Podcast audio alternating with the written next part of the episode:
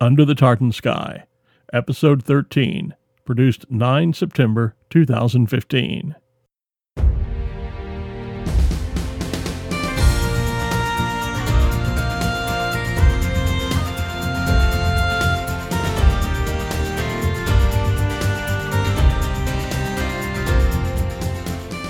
Scotland. Its population is just over 5 million, yet its influence has been felt around the world thanks in large part to the role of the Scottish diaspora, migrants who left Scotland for other parts of the globe. Today, that diaspora community is estimated to number as many as 30, 50, or even 100 million, especially when including those who claim a sense of being Scottish, even if through ancestry dating back several generations, or perhaps just in having an affinity for Scotland and all things Scottish. When we return, the who, what, when, where, and why of the Scot diaspora under the tartan sky.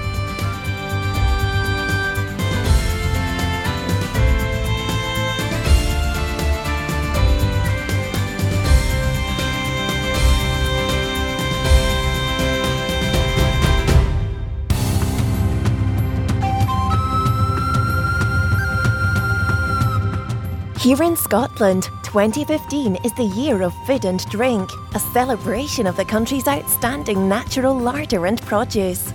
From artisan cheeses and world renowned whiskies to succulent seasonal berries and Arbroath smokies, there's an abundance of delicious regional flavours round every corner. Discover the landscapes, people, and culture that make our food heritage so unique and enjoy a feast of events and festivals throughout the year Come and experience a true taste of Scotland.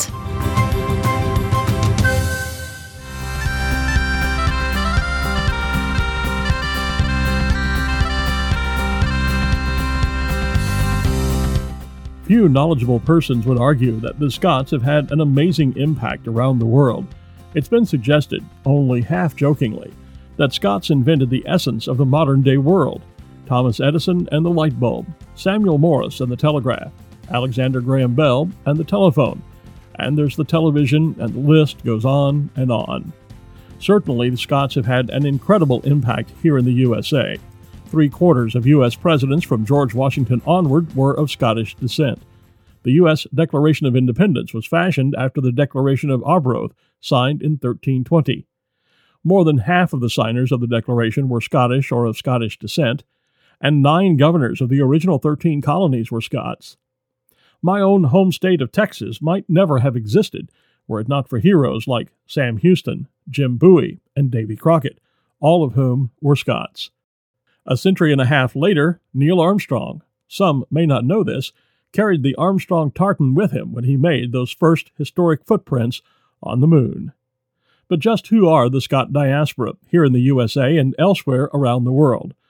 My guest here, under the tartan sky, is Dr. Tanja Bueltmann, expert in diaspora and migration history, principal lecturer in history, and director of international development and recruitment, Department of Humanities for Northumbria University in Newcastle. She is the author of Clubbing Together Ethnicity, Civility, and Formal Sociability in the Scottish Diaspora to 1930. The Scottish Diaspora, published by Edinburgh University Press in 2013 and her 2011 book, Scottish Ethnicity and the Making of the New Zealand Society, 1850 to 1930, was shortlisted for the Saltire Society History Book of the Year and Scottish Research Book of the Year awards. She also writes on the subject regularly in her Scottish Diaspora blog, found online at thescottishdiaspora.co.uk.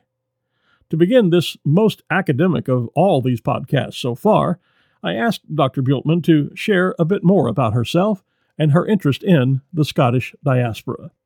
Well, I'm German and I studied history there, and uh, somehow I ended up in Edinburgh for a little while, and I got very interested in Scottish history. Um, you know, I thought when I go to Edinburgh, I should be studying Scottish history. Um, and when I was thinking about doing a PhD, I thought about possible topics, and I was very keen on doing something on the Scots, and then I thought it would be even more exciting to do something on the Scots abroad. And that's how I ended up in New Zealand doing my PhD on the Scots in New Zealand, which kind of kick-started my whole interest in um, the Scottish diaspora and Scots abroad and the kinds of things they do um, after arrival, which is particularly what I'm looking at instead of you know just numbers um, which is very important, don't get me wrong, but I'm kind of more interested a little bit in the cultural side of things and what migrants did after they'd arrived. Let's start with a discussion of just exactly who are the Scot diaspora, because there are many definitions that are applied to the group, and you perhaps know how to define them better. The Migration Observatory at the University of Oxford said, for example, that only about 200,000 Scots born people live outside of the UK, while 850,000 live elsewhere in the UK.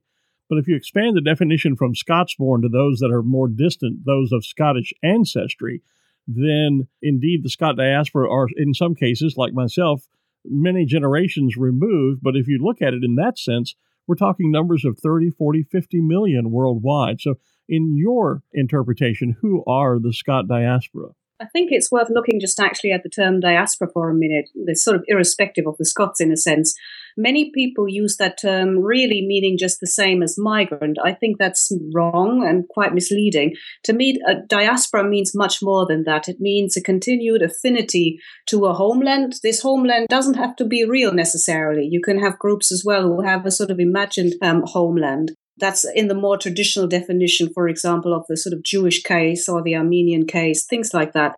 But in the Scottish case, obviously there is there is a homeland. But that is the kind of people you were talking about then, who have a much more long-standing affinity.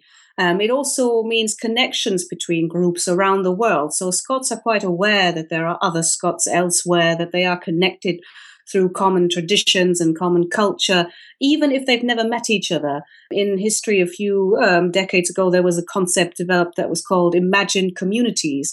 That's kind of communities where people um, don't know everyone who's in it, but they know the, the existence of that group. And that sort of plays a role in the diaspora as well. So it isn't just about migration. So it isn't just about these kind of plain well, relatively plain anyway, numbers of people having moved from A to B. It's about the connections to a place, which means you could even have someone who might call himself, maybe like I might, an affinity Scot, someone who actually has no real connection in a sense with Scotland that's based on, on genes, if, if you want to call it that, but really rather on that affinity to the country. So it's quite complex in many ways, but I think it's important in a diaspora to recognize that there are these other factors that make a diaspora. And therefore, as you rightly say, you'll have a much larger group of people who are part of that potentially than, you know, just in inverted commas, just those people who actually migrated at some stage. Why does identifying oneself as Scottish seem to have such an appeal to people in far flung locations and often those who are, as you say, perhaps either generations removed like myself or even the affinity Scots that you're talking about. Why is it that that's important to us? Well, I mean, I'm sure there are lots of individual reasons, but having looked at different types of traditions that people felt this sort of appeal to, I think it's something in Scottish traditions that is quite has quite a sort of global reach. If you look, for example, at uh, Highland Games, they were a key, well, pull factor for a lot of people from lots of backgrounds.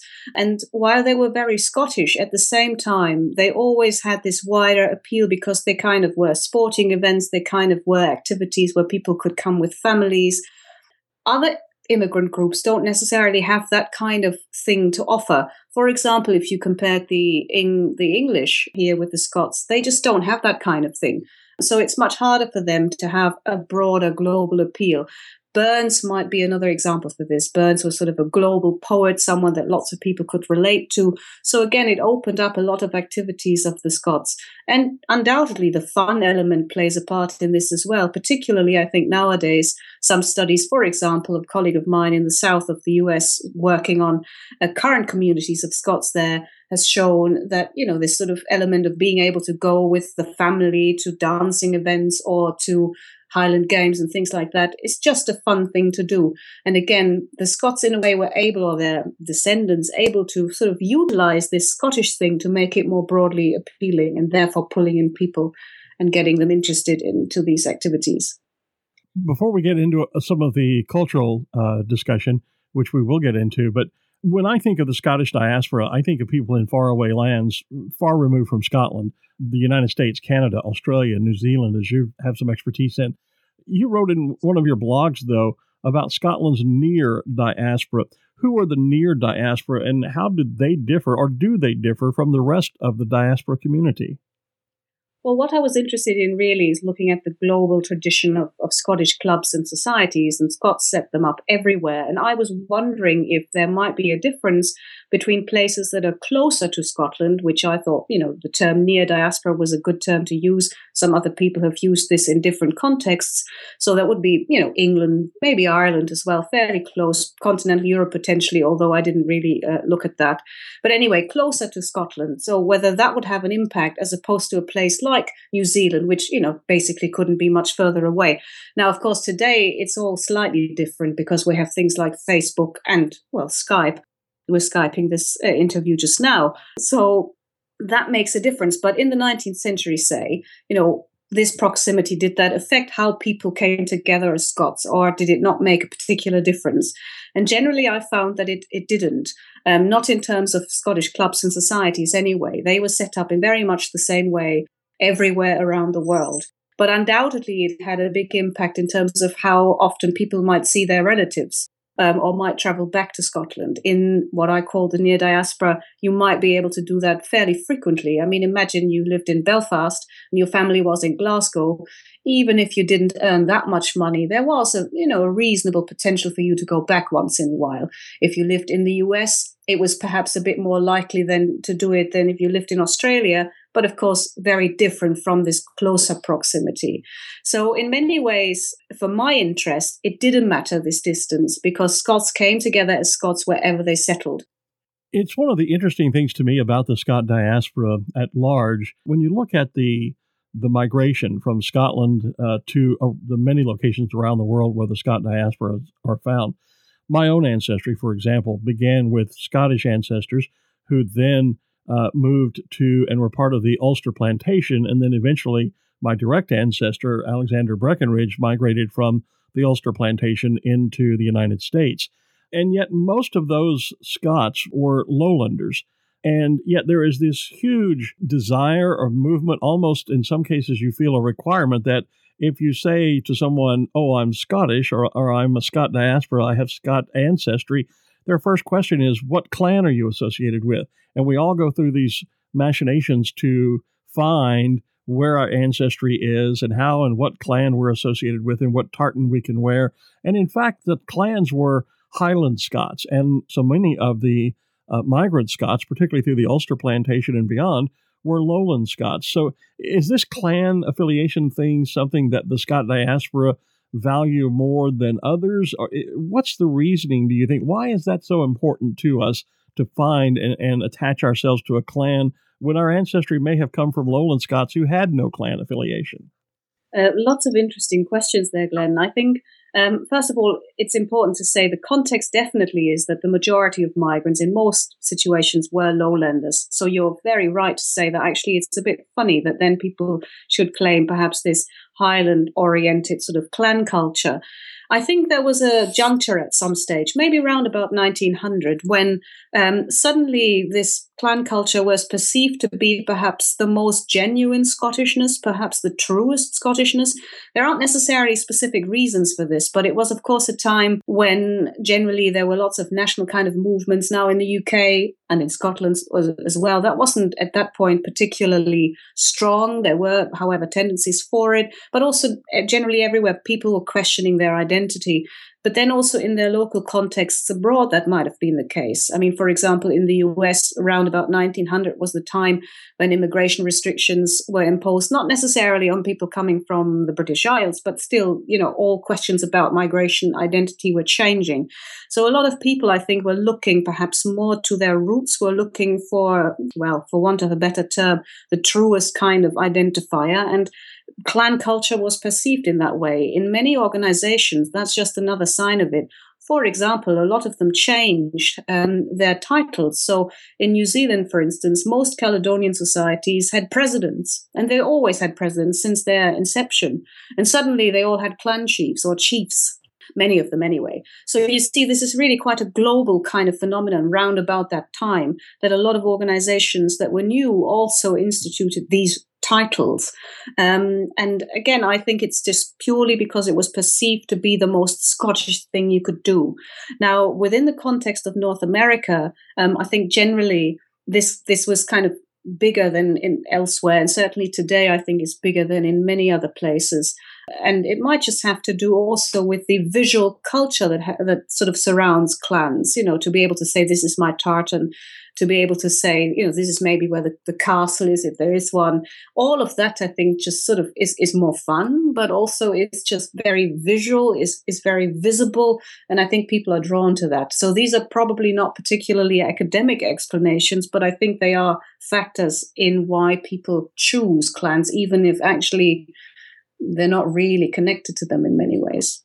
In the case of my own ancestry, the Breckenridges, the Barnhills, there is no such clan per se, but the Breckenridges in particular were in fact lowlanders. Uh, I know that they came from the Ayrshire, Lanarkshire area, but at some point they did move slightly north into um, the lower part of the Central Highlands, and all of the uh, genealogic information that I can find uses the term they came under the influence of, whatever that may mean, of the Campbells of Breadalbane. And then eventually they were part of the uh, migration to the Ulster plantation and then onward to North America from there. Does that make me any less Scottish? A- am I right or wrong, perhaps, to claim at least some affiliation with the uh, the Campbells of Breadalbane clan? I don't know if, you know, from an academic perspective, there might be a narrower definition, but in my view, it, it certainly doesn't. I mean, if people want to claim particular identities, I think that's fine. And I have absolutely, you know, I'm kind of claiming various identities in a sense, given my migration trajectories. If people ask me, you know, who are you? What are you? I always find that a bit difficult to answer in that sense.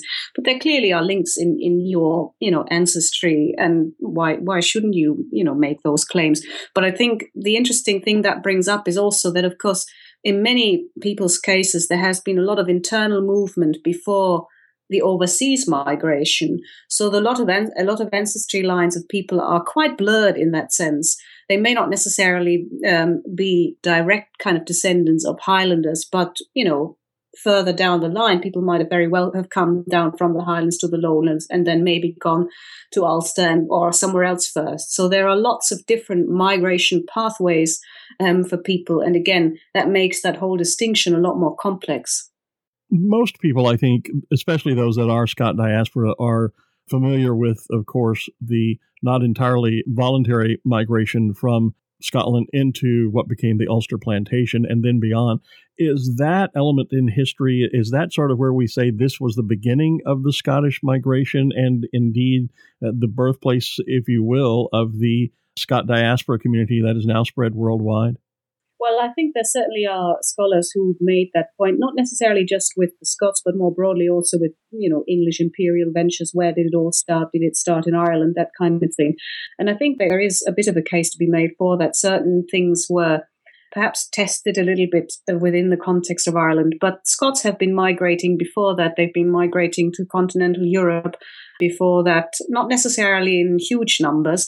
You know, merchants and sailors, and also at some point mercenaries um, were very active uh, in continental Europe in different contexts. So while it's certainly a key watershed. I wouldn't necessarily say it's the first case of that sort of outward movement, but it makes, or what, what makes it important is certainly that it was significant numbers, but then also the connections that were maintained with the homeland perhaps are an important factor to remember here. When we talk about the Scot diaspora, I know there's a huge community in North America, the United States, and Canada. You had done a tremendous amount of research on the diaspora and the uh, migration of Scots around the world. Where else in the world do we see a large concentration of Scot diaspora? What other parts of the world is that true in? Um, in, in many, really, but New Zealand would stand out for me because if you look at the population ratios, New Zealand is the most Scottish. Really? If you compare how many Scots there lived in Scotland at the time and how many English, for example, lived in England at the time, that would have been a ratio of 12% Scots to uh, the majority of the remainder being English, well, a few Welsh, of course, as well. Um, but anyway, around about 12% Scots, um, around, you know, 1860s, 1880s, that time. Um, in New Zealand, at the same time, in terms of the migrants who were coming from the British Isles, it was nearly 25%. So they were overrepresented in terms of their population share at home uh, in New Zealand as part of the British migrants. So they, you know, that, that makes New Zealand stand out for me. Um, but of course, there are other uh, places that are very Scottish. It also sometimes is smaller communities in a particular place Uh, you know, certain parts of Canada are very, very Scottish. Certain parts of Australia are very, very Scottish. But in terms of overall numbers, certainly New Zealand stands out, I think. And what are some of the factors that led to the larger percentage of Scots within the migrant community? Well, generally, the Scots have always, as certain contemporary newspapers said, you know, uh, uh felt that kind of pull of, of, wanderlust, perhaps.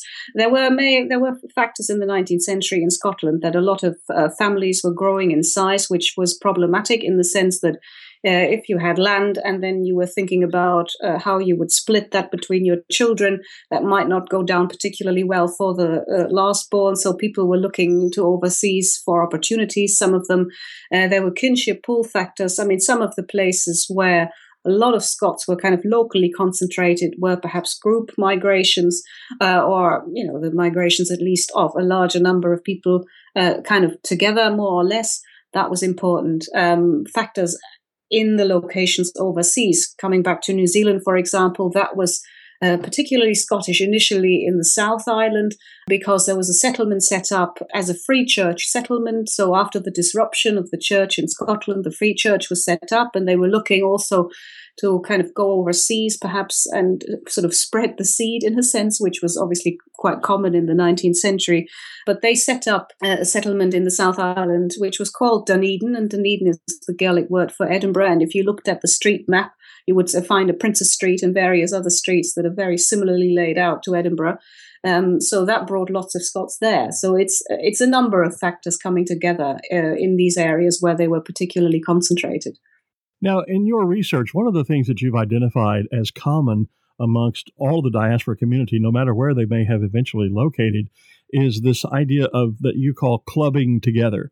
And for example, again, I refer to myself. I am the I'm currently the vice president of our Scottish Society of the Louisiana Highlands, which is a bit of a joke since the whole state's only 300 feet above sea level. we don't have much in the way of highlands, but it is our local Scottish society. Um, and there are, as we've talked about, there are Scottish societies and, and organizations around the world. Is that a unique trend to the Scot diaspora that when they migrated to far parts of the world, I guess it, in a way it makes sense that you would try to seek out others of common interest. But is this clubbing together something that is a unique factor or a unique trend of the Scottish diaspora when they've migrated and relocated in other parts of the world? No, um, I must be quite clear that it definitely isn't unique in any way to the Scots. Um, exactly for the reason you've just said, you know, it makes sense to do this. Pretty much every migrant group um, did this. However, and this is really important, what makes the Scottish case stand out, I think, is that it was often the Scots who were the first to do this. They established, for example, the first such kind of ethnic uh, based social group uh, in the United States, the Scots Charitable Society of Boston. Slightly different timings for it, and it went into a bit of a, a kind of a new phase for a while. But generally, it was mid to late um, 17th century that that was founded or was active for the first time. So that that was the starting point. But then also a little later on, when other groups started doing this, the Scots were again the first. Charleston in South Carolina was a principal place where organizations were set up very early on. St Andrew Society there was the first set up in the States. And you find that similarly around the world. Um, the other thing which makes the Scottish case not necessarily special, but quite specific in how it worked for the Scots was kind of what I said before that the Scots were able to use a lot of their Scottish traditions, but make them appeal to a much wider public.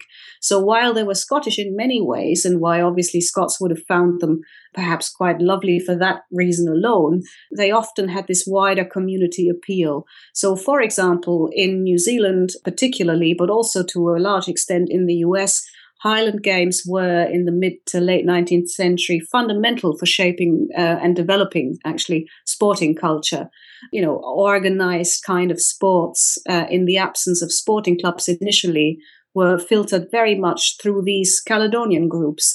So that meant, of course, that quite a number of members and people involved weren't actually Scottish. It was people who were interested in these sporting activities. But again, that actually, I think, help the Scots keep these organizations going and keep activities going. Groups who didn't have that, who simply relied on ethnic things for their own group, they tended to then start to die away because people weren't looking for these kinds of things anymore. So while the Scottish case, as I say, wasn't unique, wasn't in a sense um, special, these characteristics mark it out as unique in some respects. And I think, as we've talked before, and I want to get into that a little bit more, particularly the organization here in the United States, it was not just a social necessity or a desire to gather and club together socially.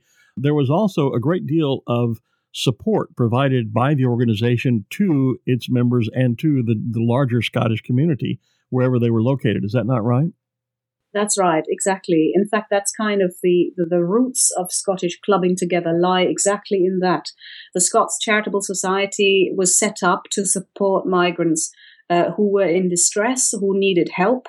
Um, there are suggestions that actually it was founded at the time it was founded the, in the late 1650s, probably because that was when a lot of the uh, prisoners who had been sent to the US after the Battle of Dunbar were being released from their indentured servitude and then didn't have any money and didn't have any jobs. But even if that wasn't the case, it isn't entirely clear. There have been suggestions it was, but the evidence is a bit shaky. But even if that wasn't uh, the case, generally speaking, they were set up to support Scots migrants in distress. And in Charleston, when the St. Andrews Society was founded, that was the case. And in all other locations, that was the case. What that meant was that a lot of people who were the leading members in these groups were a little higher up the social ladder, they could dispense charity. They were able to do that. So you wouldn't necessarily find a working class person a member of a St. Andrew Society. They hosted dinners, they hosted balls, and usually the purpose of those was not just to be good fun for the members, although that was a factor, of course, but also to raise funds for the dispensation then to charitable causes brotherly love and charity is a very common motto that these organizations would kind of use. Um, and they would sometimes use it, or actually, I should probably say quite often, use it for the purpose a little bit of social engineering. I mean, if someone was a drunk and didn't come across as uh, someone who would make his or t- turn his life around, they probably wouldn't support that person. So they were looking at people who were the sort of, in a sense, right kind of migrants to support.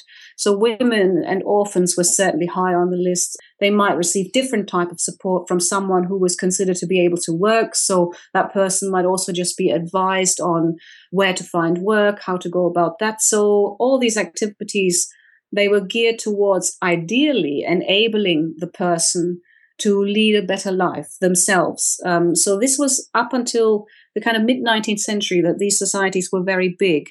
In the late 19th century, a second tier developed that was much more working class. And that was what we would call a mutualist society, where you would join up um, as a working class laborer and would pay in. And then if you fell ill, it would pay out a kind of insurance. So basically, it was an insurance provider. But for example, the Sons of Scotland, they were very big in Canada and they still exist actually and they uh, provided this. And this was, as I say, much more working class because people were able to afford this.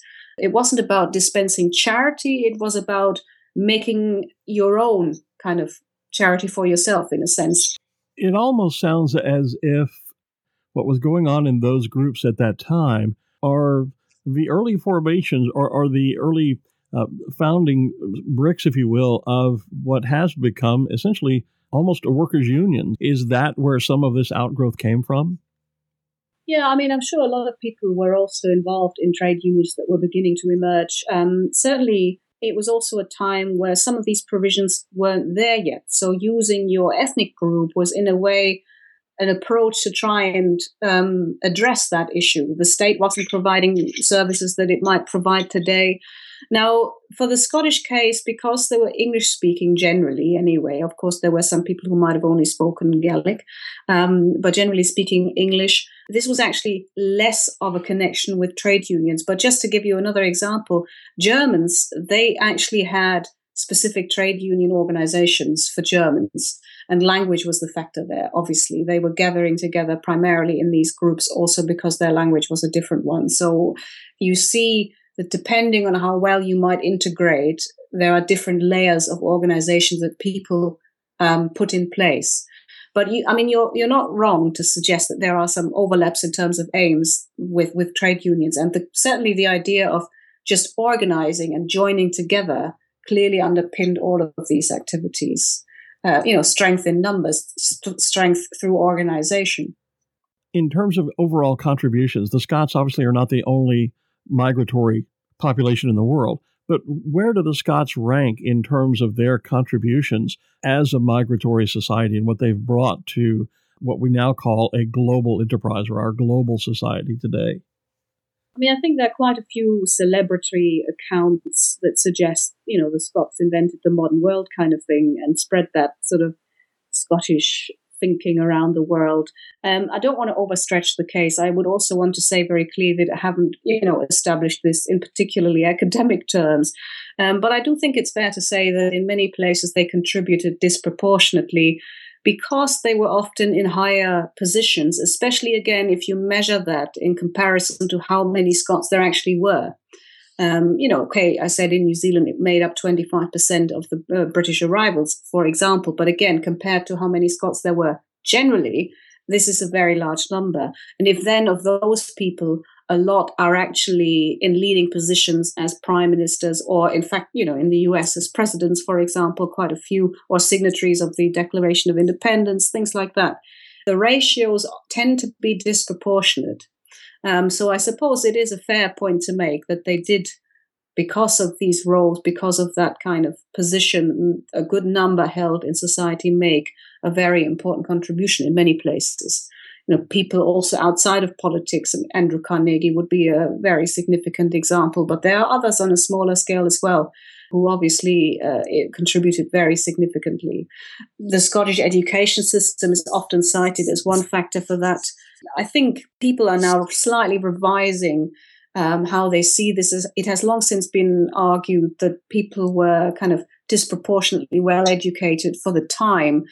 Um, that isn't necessarily untrue, but other countries also did provide perhaps slightly better systems than was initially thought. But still, there were a lot of very well educated people. So again, you had a lot of doctors, you had a lot of geographers who were very important uh, in the early settlement of lots of places. So again, I think Scots often tended to be in positions of influence, but also early on in these positions. And that perhaps contributed to them making important contributions. When we look at the Scot diaspora and the Scots as a migratory society, how has that migration changed through the centuries, and is it continuing today? Certainly, perhaps not in the numbers that it did uh, back in the uh, mid 1800s, 1900. But how has that that migration changed uh, as you've looked at it through your research? Well, I think you know the biggest changes in any migration always are sort of the reasons why people leave, and they've probably changed a little bit in in some ways. At certain peak times, you would have had what we would call perhaps a push factor um, now, I think this image of forced or exiled Highlanders forced off their land is problematic because the majority of people who left isn't represented in this image of mid 19th century. But of course, there were people for whom th- that experience was the reason for migrating. Nowadays, the majority probably would be more people who are looking for the sort of opportunities that you might find abroad or who just think it's good fun to live somewhere else for a, longer time. You know, generally in the mid 19th century, we call that the age of mass migration. So the Scottish migration was part of a wider migration from a lot of peoples in Europe who were moving to other places. We don't have, well, within the European context, in terms of people moving out of Europe, we don't have that in the same way anymore. Well, nowadays, I mean, it couldn't be more political in the sense that we have refugees and migrants arriving in Europe now from other places. So it's kind of an interesting time, in a sense, looking at why people were leaving in the mid 19th century and why maybe people are coming to Europe now. Some of them perhaps for similar reasons. Um, but yeah, anyway, so I think, you know, there's a plethora of reasons why people left, and many of them would have been quite individual. But I think the biggest difference is that we don't have this sort of mass migration out of Scotland anymore that we had at some stage in the past when we look at the community again at large, I talked about you know how removed, while it's very important to me, my my generational links to Scotland are quite far removed, back to the 16, 1700s, and as with each new generation, that link grows even longer. Are we seeing, will we see, as we continue to watch the passage of time, a sort of dilution of the Scot diaspora community as those generational links become longer and longer and longer? Are we at risk of losing the sense of community that the Scot diaspora have had, certainly in the 1900s, uh, the time frames when you've done your research and the way it is today? Uh, looking forward 50, 100, 200 years from now, will, will that community, you think, begin to dissolve through this sort of generational dilution? No, I mean, I can't look into the future, but I, I would say a number of things. Now, if you look at the 19th century and how sort of signs of Scottishness have progressed, um, they have generally weakened. I think that's probably fair to say. So, for example, there were hundreds and thousands of Scottish clubs around the world at some point in the late 19th century. That isn't the case anymore. That would be, you know, wrong to say.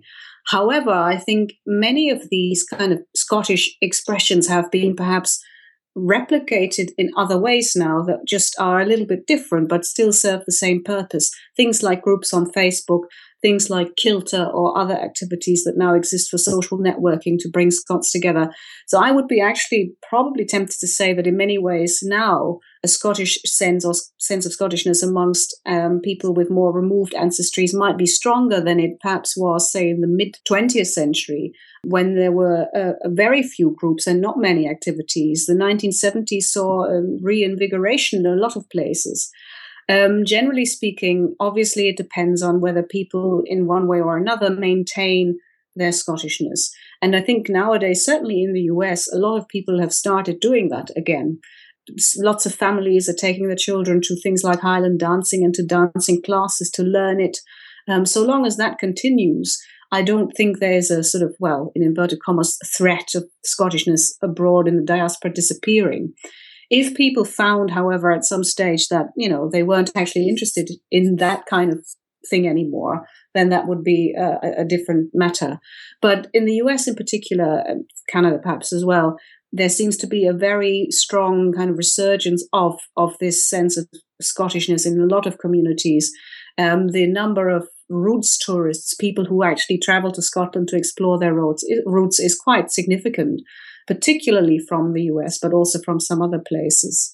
So yeah, I mean, I can't, as I say, I can't look into the future, but I would be surprised if it disappeared. I think it's endured, you know, over generations. You need to have people who lead it. That is the key thing.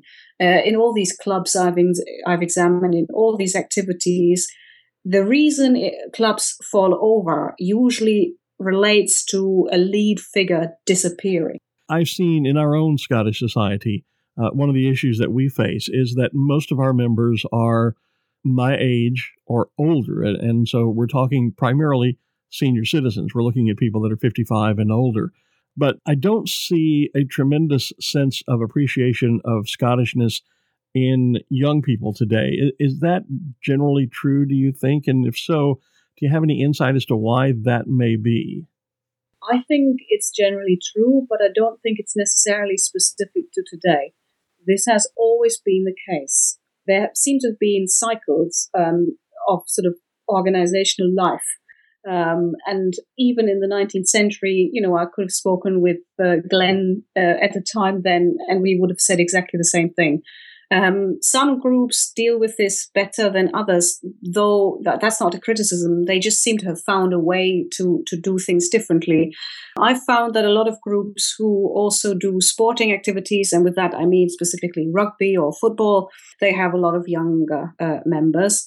Groups who do the more traditional things tend to be like the ones you've described so yeah that that is an issue i think i think groups need to think about how they can interact with younger people because obviously you know for all i've said before if there isn't a kind of replenishing then you know the future might actually indeed look quite bleak in terms of uh, these kind of organized um, societies. But again as i say this isn't a new thing. This has always been the case and that generally to me means that probably the threats in some ways are not as significant as you might think because groups have always been able on many anyway, you know, to to to work with this and do something about it in the end. a related issue is, of course, today there are so many activities to choose from. I mean, obviously, that's always been the case. But, you know, today you could do anything pretty much. And why on earth would you go to, you know, a Scottish society? There obviously has to be some kind of pull factor. It also does depend, and I think that's the other important thing, on where people are located. Imagine you are in, say, Dubai, or you are in Bangkok, or you are in Beijing. These are much more, for want of a better term, alien environments language would be an issue with in terms of communicating with the local population in some of these places, perhaps particularly China, because English language spread is not um, as good there as in some of the other places I mentioned. Communities generally are smaller. The the um, what I would call expat communities are smaller. So in those places, organiza- organizations generally are doing very well. They might have overall small numbers of members just because there aren't that many Scots there perhaps. But they're grouping together because of a necessity. Yeah, to, that's just right. to stay in contact. That's right. There's more of a of an incentive, perhaps, to stay together for the sake of staying together, rather than you know maybe in the states. Well, I have the opportunity to do that, that, that, that, that. Why would I? now go to the Scottish Society. So the environment in which groups operate is, is critical for that as well. And that's another reason why we've seen the development of so many new groups, because now people uh, live all over the world. So suddenly you do find these groups in Dubai and in all these various other places. Uh, suddenly with that i mean a time frame of you know 20 30 years but places anyway where in the past these groups didn't exist um, but with people coming there, you know, big uh, companies going there, sending their people there, this has has developed, and not just for the Scots. Again, this is a general uh, general development. And surely technology must be playing a role in this because, uh, as I mentioned, I'm involved in a number of Facebook groups with literally, in some cases, tens of thousands of members who are either Scots who are living in Scotland, Scot diaspora that are Scottish born, or have ancestral ties, or in many cases, I've found they are, as you described, the affinity Scots. And I have friends now in Scotland. I've been to Scotland twice, and, I stay connected with them. I have a, a UK mobile phone. So surely technology must be playing a role in some ways in bringing the worldwide Scot diaspora, in a sense, even closer together, creating, uh, if you will, almost a worldwide clubbing. Yeah, absolutely. Um, you might remember the term I used before, this imagined community. It's much less imagined now, all of a sudden. You know, you might actually get to see someone's face on a Facebook profile page or something like that. So you might actually recognize them if maybe, you know, you went to Scotland and that person happened to be there as well. Uh, and that's not actually unusual. It's happened even to me. So um, it's it's brought this world much closer together. It's also enabled very different activities to take place. It's helped with a lot of activities that have been taking place for a long time. In the past, for example, say it was St. Andrew's Day and the New York Society was celebrating that. Uh, the St. Andrews Society, they would be sending telegrams to other St. Andrews societies around the world to dispense greetings. So it would be untrue to say that they were totally unconnected in the 19th century. They were trying to do it in this way. Communication was always critical, but the difference is now that communication is really instantaneous and it's immediate unless you know you have a very big time difference then that might be um, a different issue. But yeah that's changed a lot for these groups. You know they just interact in very different ways. Twitter is a big one as well for uh, many groups which has changed a lot of the things they do how they organize events how they meet up and even in places where these things are um, more difficult, um, and specifically I'm thinking here of China, because a lot of these um, communication channels I've just mentioned, they can't be used there because of blocks on the internet. They found their kind of Chinese version of it. There is a thing called WeChat, which is basically a WhatsApp um, for China. And groups use that there, for example, to organize meetings and things like that. So it's had a big, big impact, uh, modern technology in that sense. And you're making use of that and bringing that imagined community a little closer together with a project on your own website where Scot Diaspora can log on and share their story. I was one of the early participants in that, I believe. Tell me a little more about that project and how it's progressing and what its purposes and goals are. My idea was really just to uh, enable or, or, provide a way for people to share their stories. And there are not, I mean, you were indeed one of the first, and thanks very much again for that. There are not that many stories yet. I think sometimes people are a little bit hesitant when they're meant to be talking about their own family. And the idea was that people would also share a photo with it, although that could be potentially a photo that's not necessarily them. Um, but I think it's nice if it's them. Um, but really, it's just a few questions that are kind of standard for everyone. And my idea was just that basically everyone would sort of say the same kinds of things in a, in a sense. So it's a little structured, but I think the questions are very open. So they're not restrictive. And people can pretty much say as, as little or as much as they would like to share about their personal history, if they know anything about their roots and where people came from, where they live now. Um, so the idea was that uh, basically you can choose on that side also um, the location people are from, so you could search in that way for people. Yeah, and just to connect people. And there's a well, what I was thinking was a little bit of a funny element to it. There's one particular picture I'm showing people as part of the questionnaire as well, just to uh, have a kind of an answer uh, to this particular picture, which shows a penguin who has to endure, I suppose, listening to a, a bagpipe player in the middle of the Arctic. So I thought it was one of my favorite images, and it's on the cover of a book of a very good colleague of mine. So he did a great job choosing that one. It just sort of represents to me that, you know, the Scots are kind of everywhere, even in the Arctic playing um, bagpipes to this poor penguin who apparently was chained to the ice so he couldn't run away. So yeah, I, I know several people who have heard the bagpipes that certainly feel that way, whether there's a real chain or not. That's right, and um, there, are, there are certainly accounts of that kind in newspapers quite frequently in relation to Highland Games, for example, in the 19th century. That was often commented upon. The uh, well, the either melodic play or rather not so melodic play of the bagpipes. Uh, yes. Um, but anyway, the site is still open. It's ongoing. Anyone who would like to contribute can do that. It's um, sort of my diaspora story, but if people go on my blog, they can they can find a direct link as well. Um, and anyone who wants to contribute is very welcome to. It's very straightforward, I think, to do it. Yeah, and I'd love to have more contributions. I guess then to wrap things up, I know you've done a great deal of research about the Scot diaspora in New Zealand, but I know you've also spent time recently in the Far East. What uh, what kind of research projects are you working on now? That research in the Far East was, uh, in many ways, very similar to the work on the Scots. It's looking at how people network. So, in a sense, it's again that question of clubbing together because I am still interested in the role of someone's ethnic background in this networking, uh, but it's a more contemporary project. It's looking at expats, so people now who are there, there, temporarily, most of them anyway, working for a big company or in whatever other capacity. And it's comparing British generally, not just Scottish, although Scottish are a key part, of course, and German expats in these locations. Because it's Asia, you know, particular focus on the environment again in terms of the challenges maybe that environment brings with different language particularly in china. I think it's the, the biggest challenge. People do generally not speak english particularly well there um, and so you know that brings with it a whole uh, plethora of, of, problems and maybe people stick together a little more in these places than they might do if you know if they immigrated to australia or somewhere else.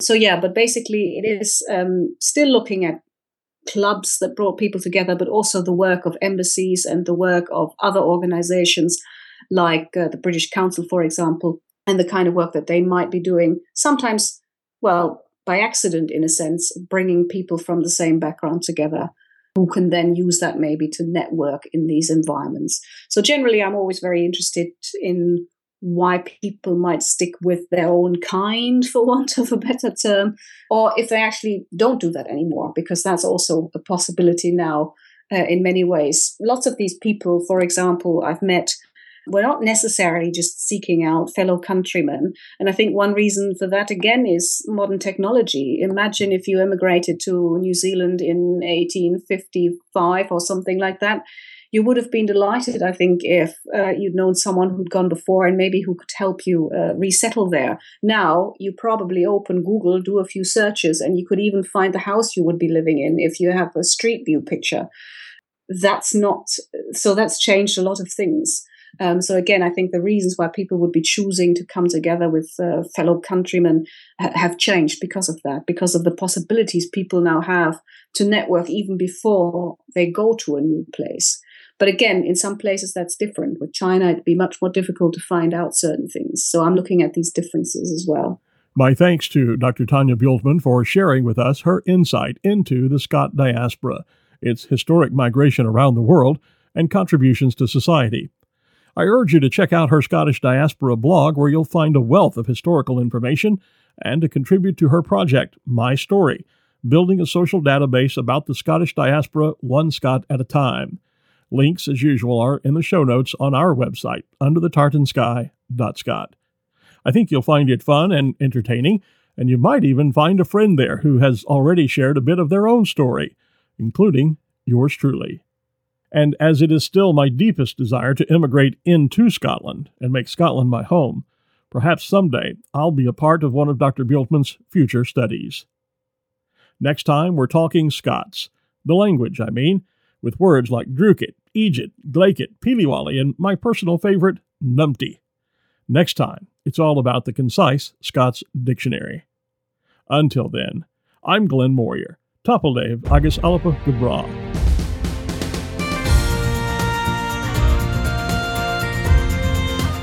Under the Tartan Sky is a production of Glenn L. Moyer Creative Communications. Learn more on our website at www.glennlmoyer.com. For show notes and more information on this and all Under the Tartan Sky episodes, please visit our website at www.underthetartansky.scot. And while you're there, check out our online shop where you can buy exclusive Under the Tartan Sky logo apparel and other items. Have an idea for a future episode? Well, get in touch via email at info at underthetartansky.scot. Visit and like our page on Facebook and follow us on Twitter, where our username is at underscore tartan sky. That's the underscore symbol tartan sky. And thank you for listening.